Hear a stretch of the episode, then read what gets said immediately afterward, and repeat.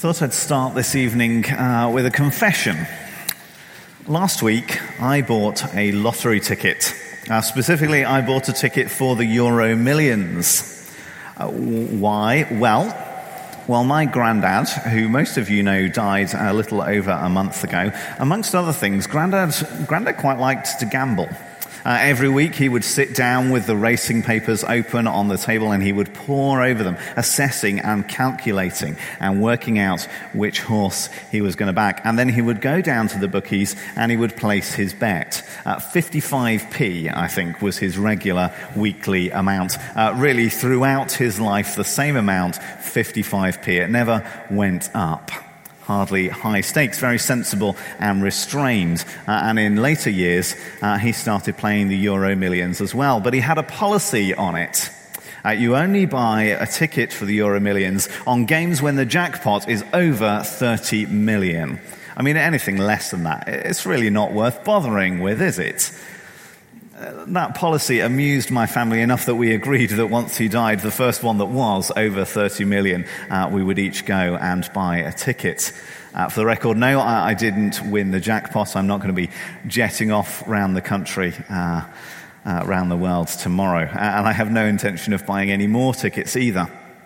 The, the thing is, though, that I was thinking uh, as I did this what, why people buy lottery tickets. Because I, I, presume for most people it isn't a kind of homage to their granddad. That's why most people buy them.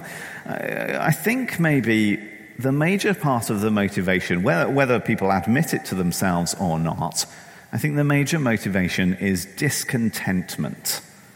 I mean, the motive surely isn't sound financial planning, is it? I guess some of it is just the thrill of the possibility. But even that, that kind of daydreaming about the possibilities, the what would I do with 30 million? Well, is that not at root discontentment with our current situation? And as Paul comes round in these verses, as he comes to challenge the false teachers once more, we discover here, we discover a comparison between the false teachers who, for whom, for whom godliness is a means to financial gain, between them and Paul and Timothy, for whom godliness with contentment is great gain. So we reflect on the nature of true contentment in the Christian life. And as this section of the letter flows through, we have that introductory statement of uh, the second half of verse 2 as Paul encourages Timothy to kind of return into a teaching and correcting mindset after the community concerns of what's gone before. And then Paul, Paul comes and he attacks the false teachers in a number of ways, and that culminates at the end of verse 5 with the accusation that they think godliness is a means to financial gain. And he elaborates on that basis on the place of, of money in the life of a true Christian as compared to where the false teachers have put it. So let's follow that flow through uh, for a few minutes together now, and we'll see what it has to teach us, particularly about the nature of contentment in the Christian life. So, first we have this transitional statement that's uh, part of verse 2, but which the NIV and most other uh, translations put as the start of a new section here. Um, and so we began with it in our reading this evening. The main reason why it gets brought down into this new paragraph is in order to make it clear that, that it covers much more than just the first two verses of chapter 6. The, the start of the new section here uh, begins with kind of a reflection on what to do with what has gone before. So that these things that uh, Timothy has to teach and to insist on, those are a reference back uh, to the preceding, not to what's coming ahead.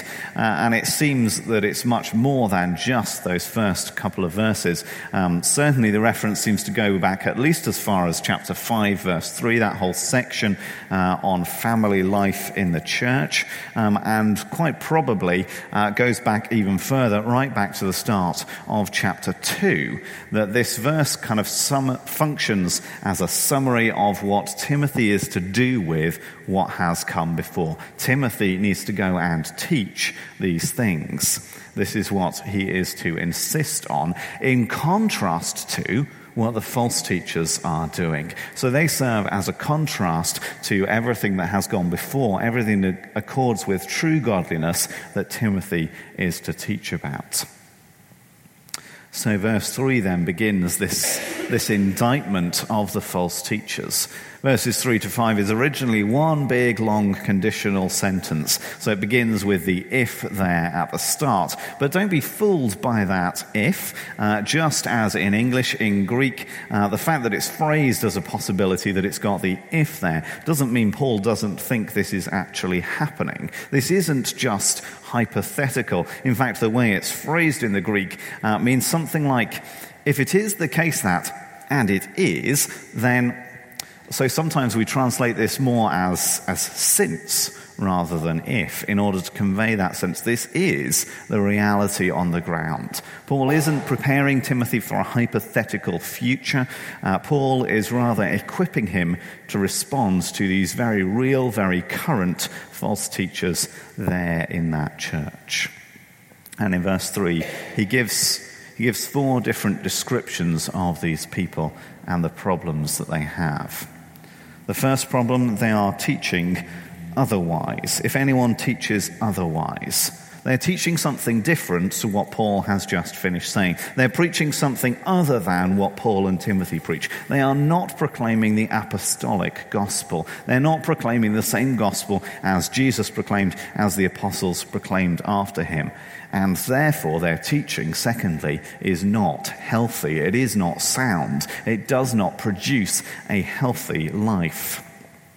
It isn't popular today, is it, to say that there is absolute truth, that one perspective is true and others are not. It isn't popular to keep saying the same thing day after day and week after week. A commentator by the name of Barclay, he, he says that Christian teachers need to dare to be boring.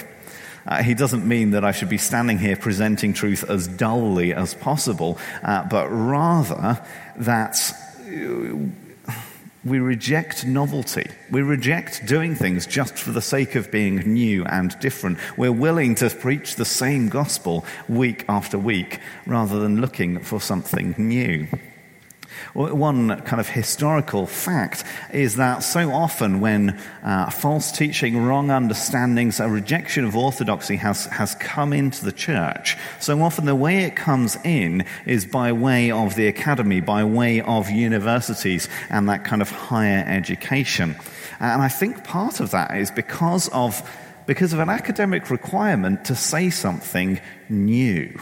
If you want to get a PhD or you want to get research funding and so on, then you have to have something different to say. You have to have expanded the sum total of human knowledge in order to get a PhD. And so there's that incentive there to say something new, to explore the boundaries, to push beyond where people have gone before. Now, that's a good thing when it comes to physics and engineering. We want people to be pushing forwards and pushing on. But that is a very dangerous attitude when it gets brought into theology, isn't it? We must be content with the same truths as have always been true. So Barclay challenges us in his commentary Who among us can hear too many times of the love of God for sinners, or the need for repentance, or the grace and mercy of God, or the holiness and majesty of God, or the sovereignty of God? Only the one who perseveres in teaching biblical truth will save himself and his hearers. The problem with the false teachers is that they're teaching something different. They are not preaching the same old gospel. And then the third condemnation, they are not centered on Christ. The sound instruction that they should be teaching is the instruction of our Lord Jesus Christ. And that is what they have rejected. Ultimately, this is the problem, isn't it? That they've, they've lost their connection to Jesus. They've lost their connection to their head. They've lost that, that link, that union with Christ. And so absolutely everything has just unraveled. Fourthly, theirs is not godly teaching. Remember these false teachers in Ephesus, they're, they're claiming that they have the secret of true godliness. That they know how to uh, show true piety, that they know the secrets of true religion, true godliness. But Paul does not allow that assertion to stand unchallenged. Their teaching does not agree with godly teaching.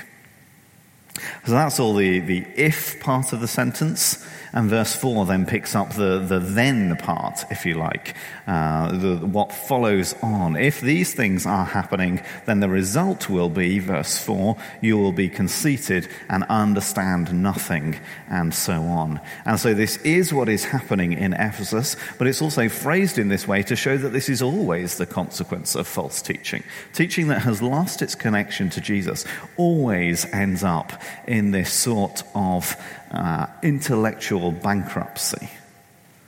They have completely failed to actually know truth. These two verses show that the result of false teaching is, is ungodly living. In many ways, his primary attack on this false teaching seems to be not so much actually the, the content of the teaching, but rather its results. Maybe these teachers don't actually have a kind of carefully worked out theology that Paul can then come and critique. Maybe it's all a bit loose and changeable, but what he can do is he can look at how they're living. He can see the fruit of their philosophy. He can see the results of their teaching. He can look at it and say, that Something, something must have gone wrong to end up there. Something has gone awry. That cannot be right. And so these false teachers are conceited and they understand nothing. This is a common assessment for Paul that, that those who abandon the gospel frequently do so claiming to be wise, do so claiming that they have new insight, they think they're in the know. They think they've got it figured out. And therefore, they're self important. They're conceited because they think they know better. But the reality is, they ultimately understand nothing. And again, the same is true today. That so often, this false teaching comes from people who, uh, on a kind of secular understanding, have great understanding, have some kind of insight, have the, the big brain, and yet that brain is directed into completely fruitless paths. The fear of the Lord is the beginning of wisdom. They've lost their connection to Christ, and so they lack true wisdom. And one feature of this lack of understanding that they have, one feature is that they like to engage in pointless debate. They have an unhealthy interest in controversies and quarrels about words. Now, there's a place for debate, isn't there? Some controversies need to be thrashed out and worked through carefully and figured out what's going on. Some of my fondest memories of my four years uh, studying theology, some of the best memories are of hours spent sitting in the common room with endless cups of coffee, discussing back and forth, trying to figure out what were we really learning in that lecture? What is this passage saying? How do these two things fit together? There's great value in that kind of figuring things through in debate and discussion. But there's a big difference between that kind of discussion that tries to clarify and that starts from a standpoint of what is God's word saying. There's a big difference between that and the sort of idle speculation that Paul is talking about here. The kind of philosophizing and wondering, what if? What if Adam hadn't eaten the apple and only Eve had? Well, what does it matter? The historical facts are that's what happened. Friends, there is a great danger in, in playing devil's advocate because you might just manage it. And for these false teachers, the list of the results of their behavior at the end of verse 4 envy, strife, malicious talk, evil suspicions, and constant friction. Uh, it makes for sobering reading, doesn't it? Doctrine that does not result in unity. Doctrine that produces discord amongst believers. Doctrine that does not accord with godliness. Doctrine that does not produce holy lives is to be rejected. And that brings us to the, the closing critique of the false teachers that they think godliness is a means to financial gain, there at the end of verse 5. Uh, uh, as it's phrased here at the end of the section, I think we're meant to see this as we're meant to see it as their true motive for the whole thing. All of their false teaching, all of this strife and anguish that they've produced, all of it has been a means of lining their own pockets out of selfish greed. And it shouldn't surprise us that that is so, given verse 10. For the love of money is a root of all kinds of evil. Now, the, the charge of using godliness as a means of gain was not an unusual accusation. Indeed, Paul himself had to defend himself against precisely that same accusation. A common charge, indeed, because it wasn't unusual behavior. People did use apparent godliness as a means of financial gain. Think about Paul's visit to Ephesus back in Acts chapter 19. You remember Demetrius, the, the silversmith who made those shrines of the goddess Artemis? And as he comes to the authorities and tries to get Paul thrown out, he, he, pretends godliness, doesn't he? He says that the problem is that they're doing down Artemis. But the reality is that that is a thin veneer over the fact that he doesn't want to lose his income from selling those silver shrines. His motives are greed. And however they're going about it, these false teachers have that same motivation. They are profiting from their supposed godliness. And to Paul, that is utterly abhorrent. And so, so Paul turns the tables on them. Paul says, Well, you're right in some fashion. Verse 6 godliness is great gain. But when Paul picks this up, there are two key changes. The first is perhaps subtle. The false teachers think godliness is a means to financial gain, verse 5. But Paul says godliness is gain. Godliness is the end. Godliness is the result. Godliness is the objective, the purpose. Godliness is not a means to an end. Godliness is not a byproduct. Godliness is not an intermediate step. No, godliness, holy living, is the end goal. And secondly, Paul tweaks it by saying uh, that true godliness is allied with contentment. When you think about contentment, I wonder what comes to mind for you. One interesting thing is that the word Paul uses here could be more literally self sufficiency. Contentment, self sufficiently, they're, they're close ideas, aren't they? Paul seems perhaps to be picking up an idea that actually comes from Stoic philosophy. Uh, so, the great idea of Stoicism is, is that self control and fortitude, uh, that kind of inner strength, is a means of overcoming destructive emotions.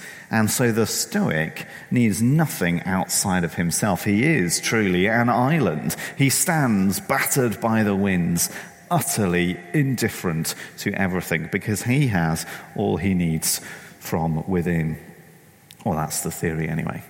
And Paul picks up that idea of sufficiency.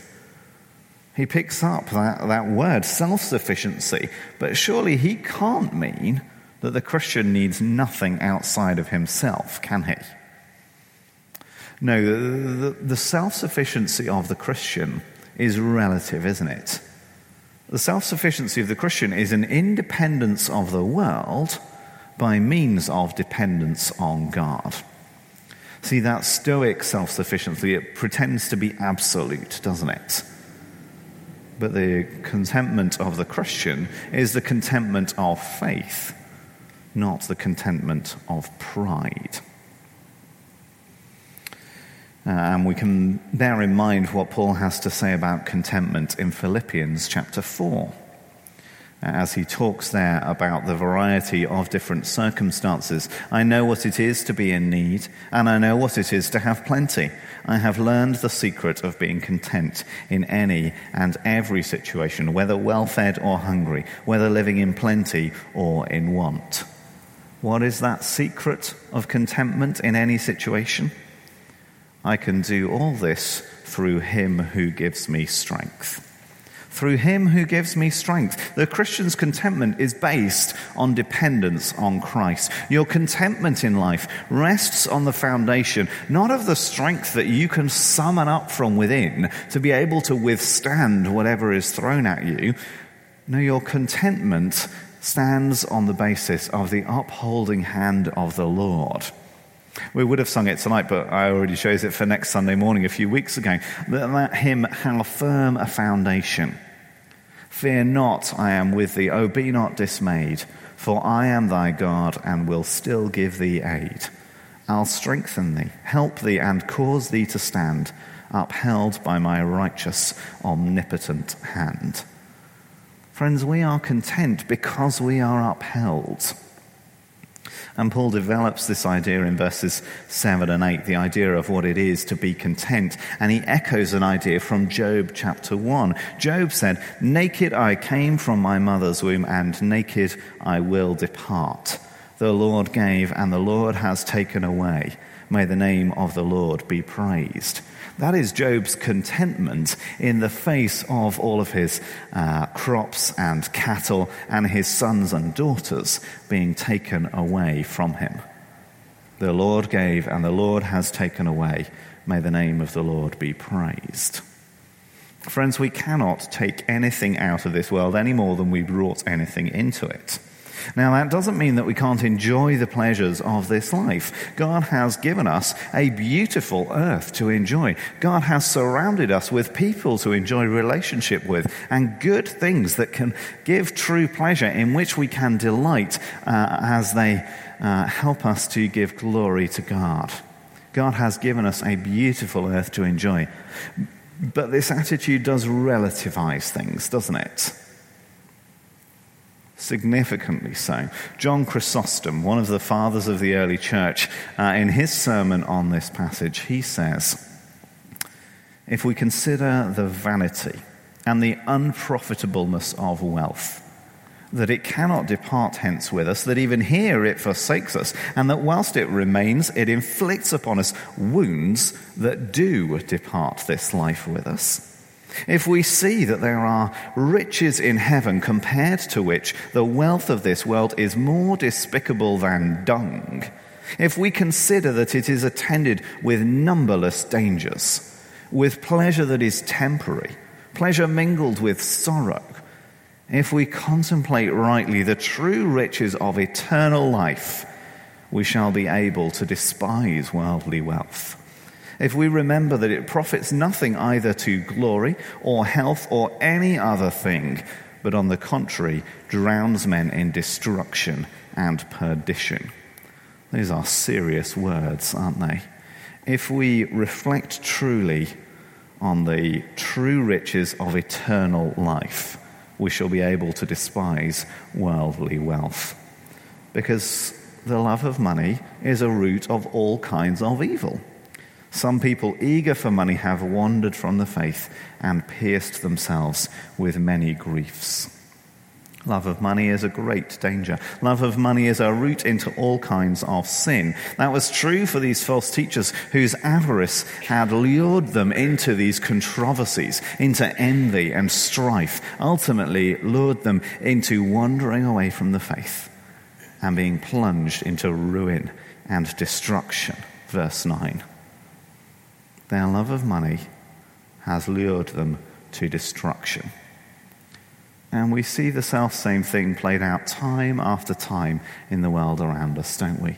We see the, the celebrities who, who have uh, more than enough money and who uh, choose to use that on uh, a lifestyle that has nothing to do with the Bible and that so often ends up resulting in discontentment, and despair, and the rate of suicide is, is staggering.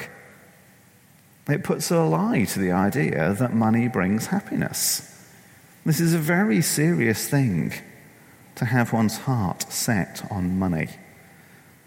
And yes, Paul is starting from the standpoint of these false teachers with their profit motive there, but he looks more broadly to all who want to get rich. Verse 9 it is a grave danger for many. And the society that we live in, the world around us, so often our own attitudes, we live in a time when a profit motive is regarded as normal, even virtuous. If you ask someone, why did you do it that way? And the answer you get is, because we'll make more money that way. What's the end of the conversation, is it? What more do you need to know? That's enough. What other questions are there to be asked? That is sufficient reason for doing something. And the trouble is that, that so often, so often people pay lip service to the, the theory that money can't buy you happiness. We say we believe it, don't we? You ask 100 people on the street, does money buy you happiness? 99% will say no. Money can't buy you love. Money can't buy you true happiness. And yet, those same 99 people will be organizing their lives around the hope that it just might buy them happiness after all.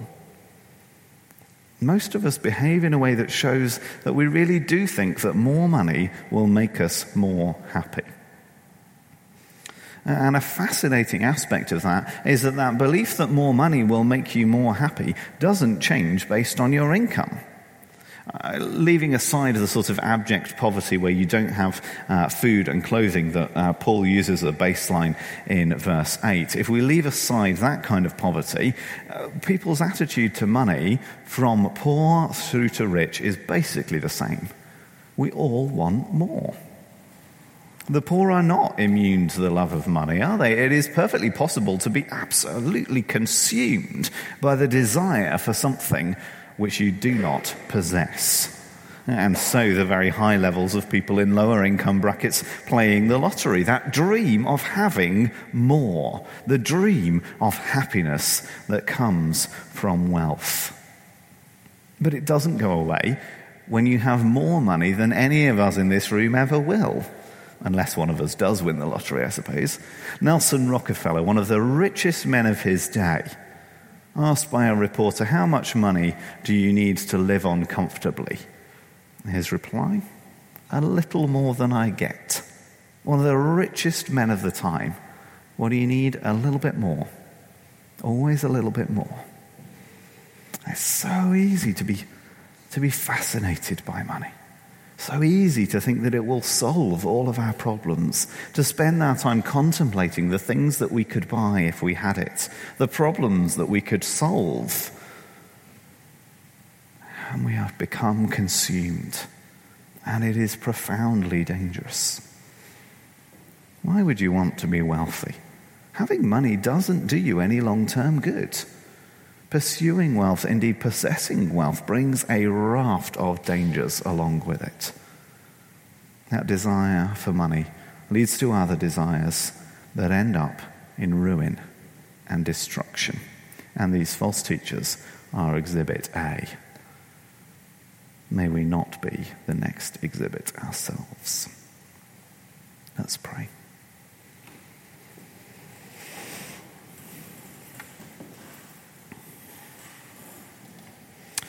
Lord God, we thank you that you are sufficient for us. We thank you that if we have Christ and nothing else, we have everything. Lord, would you impress that truth upon our hearts? Would you give us the kind of contentment that comes from a contemplation of the riches of eternal life? that allows the cares of this world to fall away, that allows our consuming desire for more money to be set to one side because we know we have sufficient. We know we have a God who provides for us. We know we are upheld by your hand. Would you give us that contentment, we ask, in the name of our precious Saviour, Jesus Christ? Amen.